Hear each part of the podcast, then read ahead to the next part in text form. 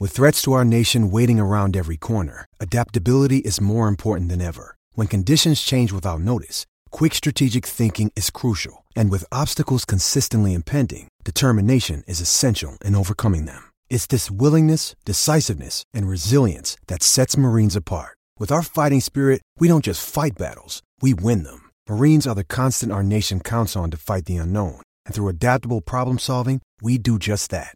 Learn more at marines.com. HN Podcast with Miller and Deace, talking a little NFL draft on this particular episode and some surprises for Iowa. I think there were some. We'll get into those right now. Steve, let's begin uh, where it began for the Iowa contingent in this draft. Three players drafted. James Daniels, uh, offensive lineman, went at 39 to the Chicago Bears in the second round. There were a lot of people speculating that he would uh, go in the first round, but I think. Uh, I, think I think where he went is within the margin of error, if you will, based upon everything I'd seen written about him. And I think, you know, back in August, I would have been maybe surprised, certainly at that high. I wasn't going to be surprised back then that he would be drafted. But as we discussed back in December, uh, in January when he made the announcement that he was going to declare for the draft. I think we were both a little surprised, given that maybe not a stellar year if you just focused on his tape or the success or lack thereof of the offensive line. But quickly, there were a number of people who were very, very high on him. What do you think about that pick and also the fit with the Bears for James? Well, if you would have told me that's where he went at the end of the year, I would have said that's very deserved. That that's probably where he deserves to go. Uh, you've got an you've got an injury history there. You have um, not a great season. Well, I mean, it wasn't terrible, but certainly probably wasn't as as terrific as he would have hoped, and I would have hoped.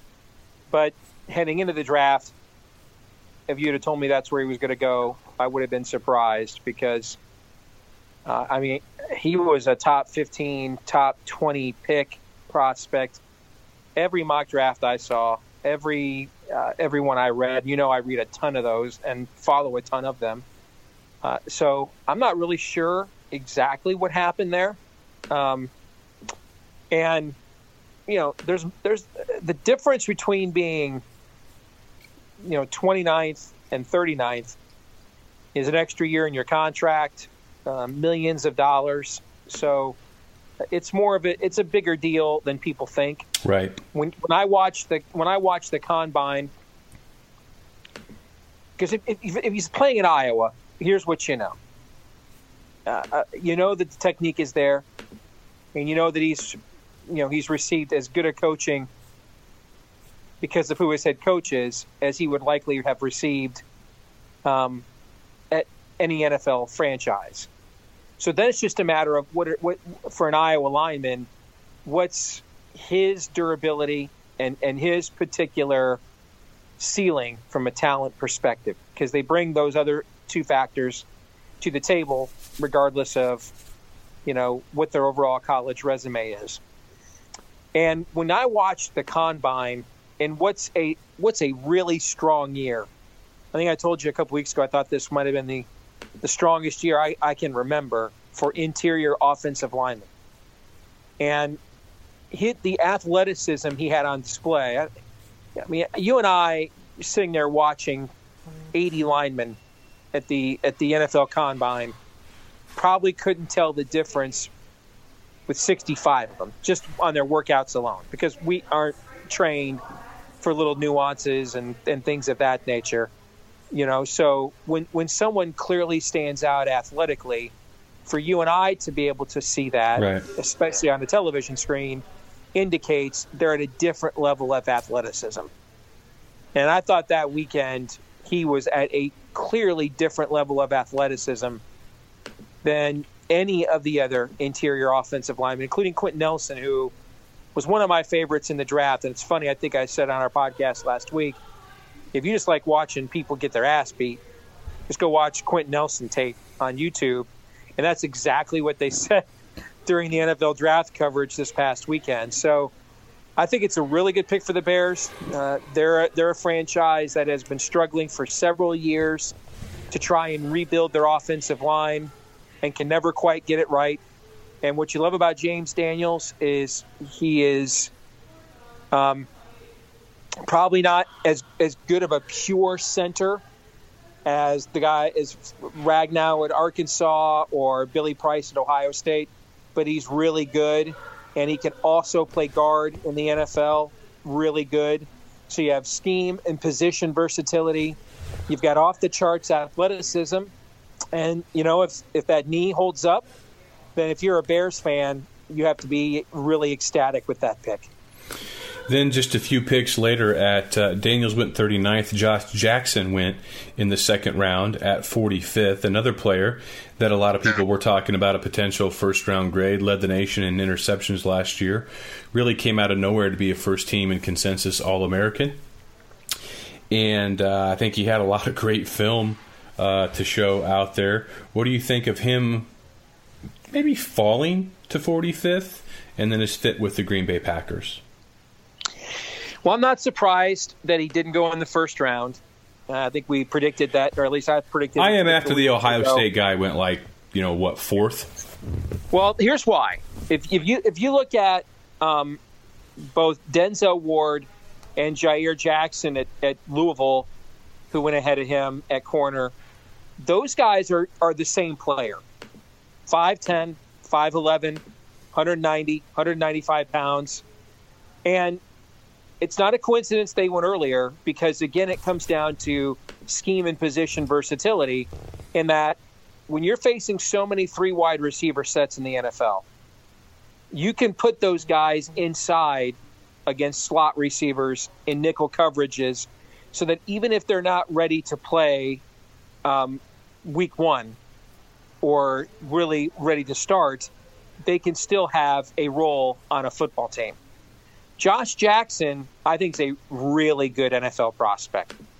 And five or 10 years ago, I think it's possible he could have been a top 10 overall pick because when you're running in the, uh, when you can run, hit the, the four fives at his size and with his ball, uh, ball skills, that was a much higher commodity in the NFL than it is now.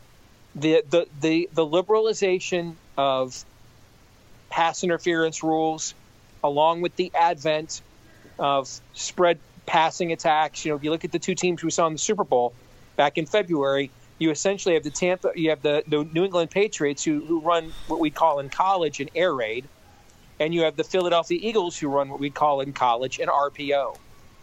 I mean, look like a college football game it, when you watch that Super Bowl. And so, what that does with a guy like a Josh Jackson, well, Steve, you had all these picks last year in college football. You can also be a lot more physical with receivers in college football than you can in the NFL. And I've t- talked along that he was a guy that was going to have to go to a very specific scheme that played his style of coverage. And there aren't a lot of teams that do that right now in the NFL. You look at Maurice Hurst at Michigan, on top of the heart issue, even, and those are two guys that were arguably the two best players in all of college football at their positions and had first round grades in terms of just pure talent and pro football focus. Love both of them. But even if you take the heart issue off the table if that wasn't an issue for mo hurst yeah 5 10 15 years ago when most teams ran a 4-3 a one gap penetrator with a warren sapp like get off like maurice hurst who just wrecks you before the quarterback's back in a five step drop is probably a top 10 pick, maybe higher. But there's not a lot of teams that play that right now in the NFL. Again, because you're seeing more of the college offenses come into to the to the pro game, more gap integrity, more uh, you want. You, you, there aren't really a lot of pure four three and three four teams in the NFL, and so both Josh Jackson and Maurice Hurst are all American players from the Big Ten, who even in ideal situations we're kind of going to get squeezed a little bit because of the amount of franchises in the NFL that play to their more traditional skill sets of what the NFL's been looking for in the past aren't as plentiful as they have been in years past. Now, that being said, I love the franchise he went to in the Packers. because the Packers went ahead and they drafted that a Jaire they drafted Jaire Alexander in round one, and then they come back with Josh Jackson in round two, which means now that they can give you a, several different looks in their secondary with two guys that are totally and completely different. Is you can kick Jaire Alexander inside against slot receivers, keep Josh Jackson on the outside. They drafted a kid from Washington. A lot of people were very, high on last year, and Kenny King. And so you can see the the Packers, whose secondary has been a sieve for the last couple of seasons, what they've done with the last couple of drafts is they're really trying to address it. And they've got three guys that are, you know, Kenny King's probably a combo of those two. Jaire Alexander is your is your Denzel Ward type, and then you have Josh Jackson, who's sort of your Richard Sherman type of a corner. And so they've they've really addressed it with every conceivable body type and, and, and playing style. So if you're a Green Bay Packer fan, you got to be excited about that. And if you're Josh Jackson, you look at the recent history of uh, Green Bay Packers and uh, and and Iowa Hawkeyes, you have to feel pretty good about that. You, know, you talked about the rules being different now. I wouldn't necessarily consider Jackson as a jam and chase corner. He was physical in the open field, did a good job in run coverage, but I wouldn't. Uh, I, I'm not going to remember Josh Jackson as being somebody that just jammed you hard at the line and took you off your routes uh, and, and chased. I, maybe, maybe I'm a little higher on him in, in coverage and I'm not saying that you're not, but I, I, I don't think he's a jam and chase guy. I don't either, because I actually watched his games. I think what happens a lot with NFL, the NFL has, it's it's very interesting the, the NFL, John, in that it is slow to change, while at the same time, once it does, there's a real, um, there's a real pack me Too mentality in the NFL. And so I think I, I, I, I mean, I've just, I watched, I've watched this so closely most of my life as an, as a, as a would-be draftnik that I really think a lot of NFL, um, a lot of NFL scouts just took a look at Josh Jackson's body type and immediate, and they do this with every position and every body type and sort of lock you in to, well, here's how this fits in the way we do things. And you even see this when you watch, you know, I love the NFL Network's NFL draft coverage with Mike Mayock, but that they have a pro comp. You know, when a player gets drafted, they tell you who every every guy has a right. has a comp of who sure, he is. Sure, we all NFL. want that. And and that's, you know, that's where, well, you know, um, Josh Allen, the Wyoming quarterback, and you know, well, you know, um, big, strong-armed guy, lack of accuracy. So, you know, this, and, and he's white. So this must be Ryan Leaf. Actually, Josh Allen's skill set is much more similar to Cam Newton's. His overall physical package, athleticism, is much more similar to Cam Newton's than it is Josh Allen. Uh, I'm sorry, than it is uh, Ryan Leaf. Again, but we just fit people into boxes. I think this is one of the issues with Lauren, with uh, uh with um, Josh Jackson, um, or not Josh Jackson, but uh, the, Lamar Alexander, mm. or Lamar Jackson. I'm sorry, the quarterback at Louisville. That's why they wanted to run. This is what Lamar Jackson got wrong, and I think if he had run a 40, he would have gotten picked higher than the last pick in the first round. He says, "I don't want to run a 40 because you know there's some leaked reports about people asking me to work in another position and the whole black quarterback thing. Well, you know Vince Young, Akili Smith, Donovan McNabb, these guys for the last. This isn't you're not Doug Williams. This is '88, man. They ask all. Tim Tebow got asked to switch positions. They ask guys to work out at different positions all the time.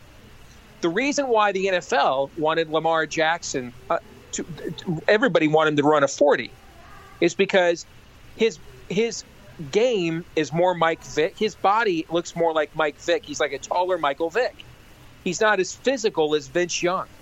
So when you've got four, five, 250 pound linebackers coming up in space and, and hitting you, they want to know if you can take a hit. Well, you don't look like Vince Young, so they need to know if you can run like Michael Vick. And why do they think like? Because if you can run like Michael Vick, then you can avoid the hit.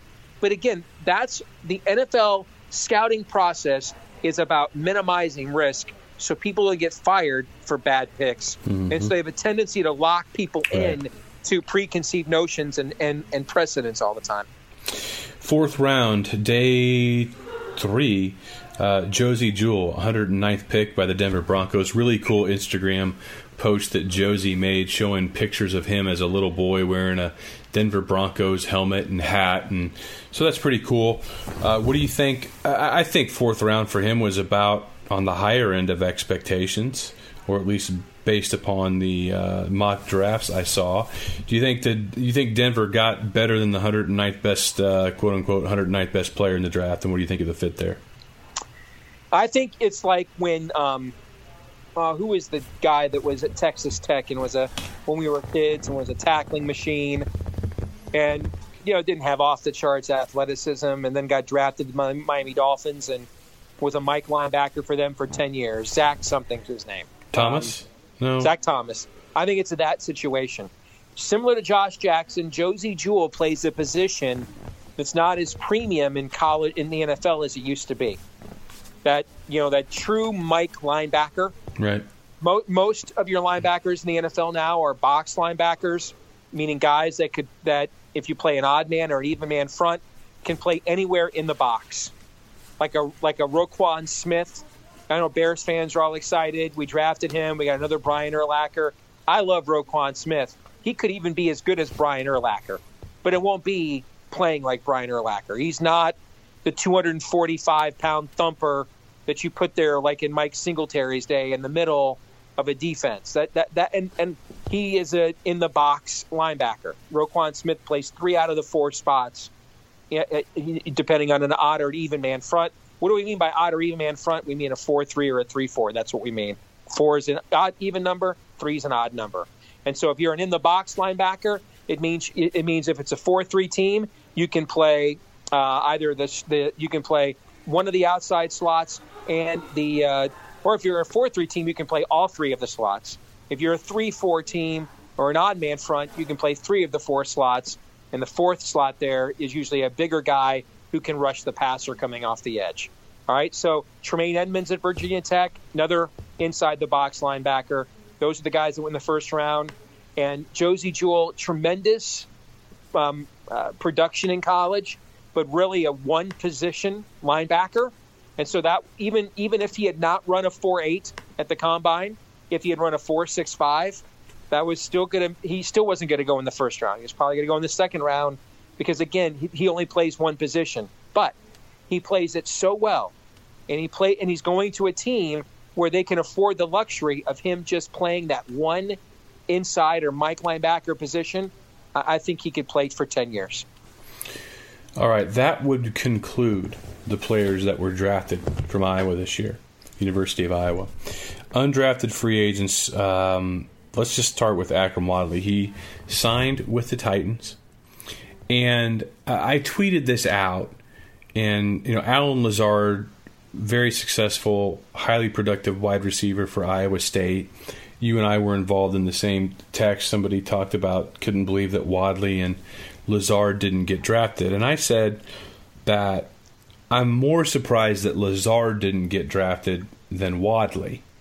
And if we would have been talking about this in August, I would have thought that Wadley would have gotten drafted.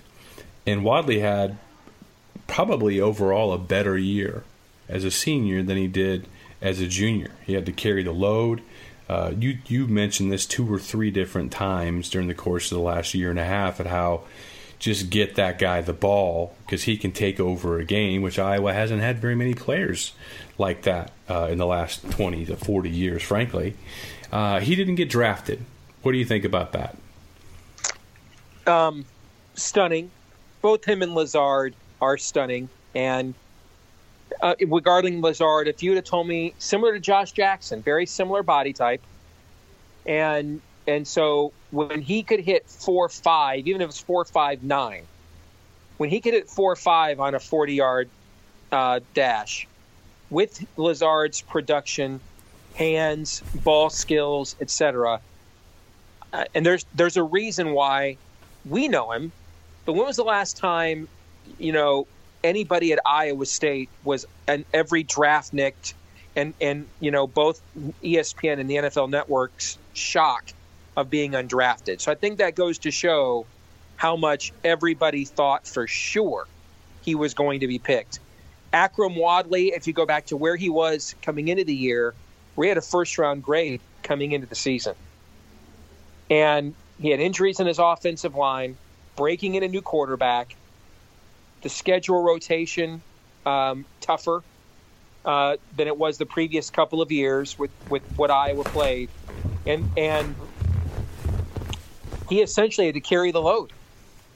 And then you look at the ways that Iowa that he was able to make, be a difference maker, besides just lining up five yards or seven yards deep in the backfield, and um, you know running downhill like in Iowa's own blocking scheme, where we've seen a lot of running backs who didn't really have much of a NFL future, going back to the Fred Russell, you know, eh, Ladell Betts era, that you know were able to still be highly productive running backs, even though they never did much in the NFL. But the way this guy could catch the ball out of the backfield and blow people up in space, and when you look at, again, this is a case where I think the evolution of an we've talked twice now how the latest iterations of how the NFL has evolved sort of worked against Josey Jewell and Josh Jackson despite how how highly productive they were in college. This is a case where it should have worked for Akrum Wadley. So much of the NFL now, sub packaging, matchup games, the ability to get, you know, I know he ran only like a 4.52 or so in the 40. That's the most overrated stat, though, for a running back in mm-hmm. the NFL. You almost never run 40 yards to begin with. I mean, his first step, the, his ankle breaking ability, his hands catching the ball down the field and taking advantage of that in space. Um, I mean, that's that's the, the, the, current evolution of the NFL should have worked more in his, his favor. Advantage. Yeah, I, I, agree with you, Steve. So I'm going to ask an uncomfortable question. I, I, know he spent some time early in his career in Ferentz's doghouse. This was an exceedingly deep d- draft for running backs. Is there something there we don't know about? Could that be what could that be what happened here? Because ESPN even sent cameras to his home, anticipating he was going to get drafted. Yeah, and he did not. So, I, is there something we don't know about that came up in his background? I just not. I, I don't. I, I wouldn't say so. I mean, like you know, when when DJK didn't get drafted, I think a lot of people wondered. Well, I I, I doubt that it was a uh, you know a glowing uh, you know, checking checking sources and speaking with your former employer type of interview on the phone. I don't think that's the case with Akrum. I, I think Akrum got with the program, so to speak, did everything they asked of him. I, I don't think there's anything like that. I, I, don't know anything about his personal life because I agree with you in, in, in this iteration and evolution of the NFL. A guy with his skill set would seem to be in demand the only thing I can think of, and you have to tell me, Steve, if this is not as big a deal, is when you look, he, he's not an every down back. He's a situational back, series mm-hmm. here, series there, maybe certain down and distance. He's not a very good blocker. So, you know, does that, you might want him to come in on third and pass, but he's not a guy that can stay in there and block for you. So you're talking about a guy that gives you a tell that when he's in the game, you pretty much know he's not going to be staying in and blocking NFL linebackers and linemen because he couldn't do it very well at the college level. That's all I can think of, but to not get drafted entirely almost seems like that's a bit of a reach. Especially because you know who he reminds me a lot of is Theo Riddick from my Detroit Lions out of Notre Dame. And you know, Theo Riddick's a guy. Whenever he's in the game, everybody knows we're passing the ball, but he is an exceptional receiver out of the backfield. The quick twitch ability, the make you miss ability, Theo Riddick has. Um, I think Akrum Wadley possesses. I, I think it's as uh, it's as noticeable a make you miss ability as I thought uh, any running back in this draft class has because we've seen it. We've seen it on the field the last couple of years, and you're right in terms of why a guy doesn't get maybe picked on the first or second day, particularly in a in a deep year for your position. But I, I also think we're not talking about the typical guy that when you think of what you're talking about, you might think of a, a guy coming out of more of a spread system, and uh, you know you're not really sure how physical he can carry the ball at the NFL level. This guy was you know was the man at Iowa, where he was asked, uh, despite those things, to carry the load from an NFL perspective. So, I mean, He's had a lot of reps. Lot. He's had a lot of time. Yeah, we, we, yeah. This isn't a guy at Conference USA. This isn't a guy, you know, at, at some spread spread offense in Tulsa. We, we've seen him do this at Iowa uh, in a very in one of the most physical leagues in the country. And and you know, there's a lot of arrogance with NFL position coaches. So a lot of them are going to a lot of them are going to look like a guy at a guy like Wadley in the past and say, "Man, I can't coach that ankle breaking ability. That's just something the good Lord gives you." I can make a kid pass block. I can force him to do that, particularly when that's the difference between whether he gets a paycheck or whether he's saying you want fries with that next month. I mean, that's sort of the mentality of an NFL position coach. That that might be the reason why you don't get to be a first round grade at running back, but it doesn't. That doesn't necessarily talk about when you have all the other the talents that Wadley brings to the table. Doesn't tell me why you go undrafted. That's why I have to wonder if there's something we don't know in his background. Yeah, you know, uh, maybe I was just as surprised, if not more surprised, that Sean Welsh didn't get picked up late. He went uh, undrafted free agent contract with the Washington Redskins. Just at times, a dominant interior lineman. Um, you know, very public about his battles with depression. I can't. I, I don't know. I, I think that's a that's a pretty valuable undrafted free agent. I'll be surprised if he doesn't make a 53 man roster. Agree. And I think in his situation, because of what you said at the end, once we got past round five, if I were him, I would have probably been rooting not to get drafted. Right. And where I can I can get on the phone, get re-recruited, because I have tape. And what I really want people to see is my junior year tape. You know what's really odd, and I could point out a few players that this has happened to. When you make position sacrifices for your team, what I've seen in recent years in the NFL is that's actually hurt kids. When when you are willing to make a position sacrifice, play out of position for your team, um, I think it, I, I could point to several specific. I could point to Jabril Peppers at my favorite team, for example. This is hurting players more than you would think. Where you would think a lot of NFL teams would be like, and wow, I mean, look what the guy, you know, with money on the line and everything else, was willing to switch positions and and do what his team wanted him to do. Does it expose but, weaknesses that you yes, might not otherwise see? It does, particularly because Welsh also did it in a year, like we said a few minutes ago with James Daniels. This was the deepest draft I can ever remember for interior linemen. And that's where he shined the best. And suddenly there's a whole bunch of tape now of him playing out of position at tackle where he doesn't have the 37 inch arms, I'm guessing you're looking for at a tackle, where he can just reach out with those speed rushers and we get some point of contact with them. But he's got more of that traditional guard body. Yeah, he's not a so dancing bear. Yeah, so he's kind of out. He's he's in no man's land where he's not physical enough just to reach his arms out there and slow you down, but he also isn't maybe quick enough uh, to get out there around the outside against speed rushers, and so maybe you get exposed. So, uh, and then you throw in the the depression thing. I, some teams could treat that, frankly, as a medical, and take that off their board. Um, and so I I think he probably after round five got the best situation was don't get picked, get re-recruited, and get on the phone, and you can listen to uh, find out if a team's really interested in you or not because he does have the sort of film that from his junior year that looks like a 10 year pro, the kind of guy that gets picked in the third, fourth, or fifth round and last 10 years in the NFL. Um, Ike Boettger to Buffalo, Boone Myers to the Ravens, and Ben Niemann to the Chiefs, all as undrafted free agents. Well, you look at the Bills, you have a new front office there, um, a new approach there, trying to rebuild the franchise. So you'll get a fresh set of eyes there. The Ravens have, you know, for years, one of the best front office uh, head coach combinations in the NFL with Ozzie Newsome and uh, and John Harbaugh. Although this is Ozzie Newsome's last draft, I think he's retiring. um, either before or after this coming season. But that's a franchise that, uh, and also is going to know Big Ten football players because the head coach there's the brother of a Big Ten football coach. So that's a that's a pot that's a that's a spot where you'll get a long and a good look and an opportunity to to prove yourself.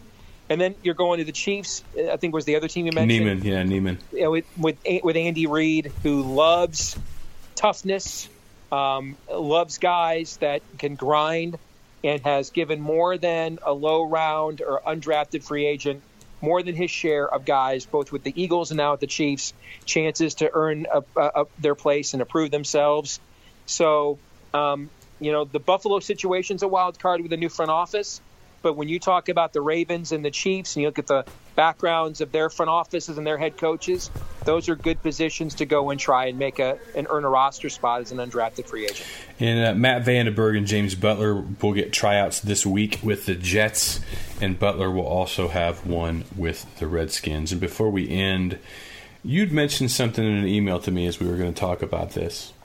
Um, what these draft picks say about the program. What do you mean by that? Well, I think what what you what you see, and you see this with every team, of, of what what's the NFL telling you about your program? What are they telling you about your team? And well, yeah, I mean, this team's a what, what offensive offense. This team's a tough, grinded out offensive line and hard nosed defensive team. I mean, uh, and, but that you know they've got three players drafted. They've had more. A pretty solid group of undrafted free agents, I think, that have decent chances to make it. Not all of them will. Uh, two of the five, I think for sure, maybe even three of the five. So that would be, if they get three of five, that would be six guys on rosters next year from this team. Um, you know, Wisconsin had five players drafted in this particular draft. So I don't know. I, I don't know. Some and, and when I say that, the message didn't it didn't necessarily mean the message is bad. You could be NC State. The NFL just said to NC State, you had your most talented team you've ever had, and um, they were in the Sun Bowl. okay, so when you have the most talented team the NFL's ever said you have ever had as a school, and you're in the Sun Bowl, then the NFL's telling you as a fan, your coaching staff good news. They're getting you a, a better level of talent than you've ever had before. And the bad news is uh, they're not winning enough and developing mm-hmm. them enough. Okay, when you're in the Sun Bowl with the most talented team uh, you've ever had. What, what the I think what the NFL is telling Iowa this past year is that you had a typical Iowa football team. Yeah, uh, and you and and you did it without, um, and you didn't. And, and from the NFL's perspective, you didn't really have you didn't have that um, one, you know, elite prospect, particularly in the offensive line that the NFL has coveted in years past, and so the NFL is telling you Iowa was pretty much the team we saw during the year. Injuries in the offensive line hurt the status of Welsh and Daniels. Um, and then uh, uh, the guy that shined on Josh Jackson kind of came out of nowhere. And if I had told you Josh Jackson was a second round pick before the start of the year, you'd have been like, wow, that guy really flashed. Now we're yeah. kind of disappointed, right? You know? Um, or you would have said, what's a Josh Jackson? All right, so there's that. Uh, and that Josey Jewell is was a guy that, you know, uh, got the most, came to Iowa and got the most out of the God given ability he had that could have possibly been asked for uh, to develop himself into a guy that has a chance to one of the premier franchises in the NFL to stick with them and maybe even be a starter day one. So what you learn from the what you learned from the NFL draft, and every year it's something new. What the NFL draft is telling you about your program, and what they're telling us about Iowa this year is, with the exception of the mystifying not drafting of Akrum Wadley, is Iowa, as the great prophet Denny Green, who's an Iowa grad, by the way, once said, they are who we thought they were. Indeed. That'll do it for this installment of the HN podcast. For Steve, I'm John. We'll talk to you soon.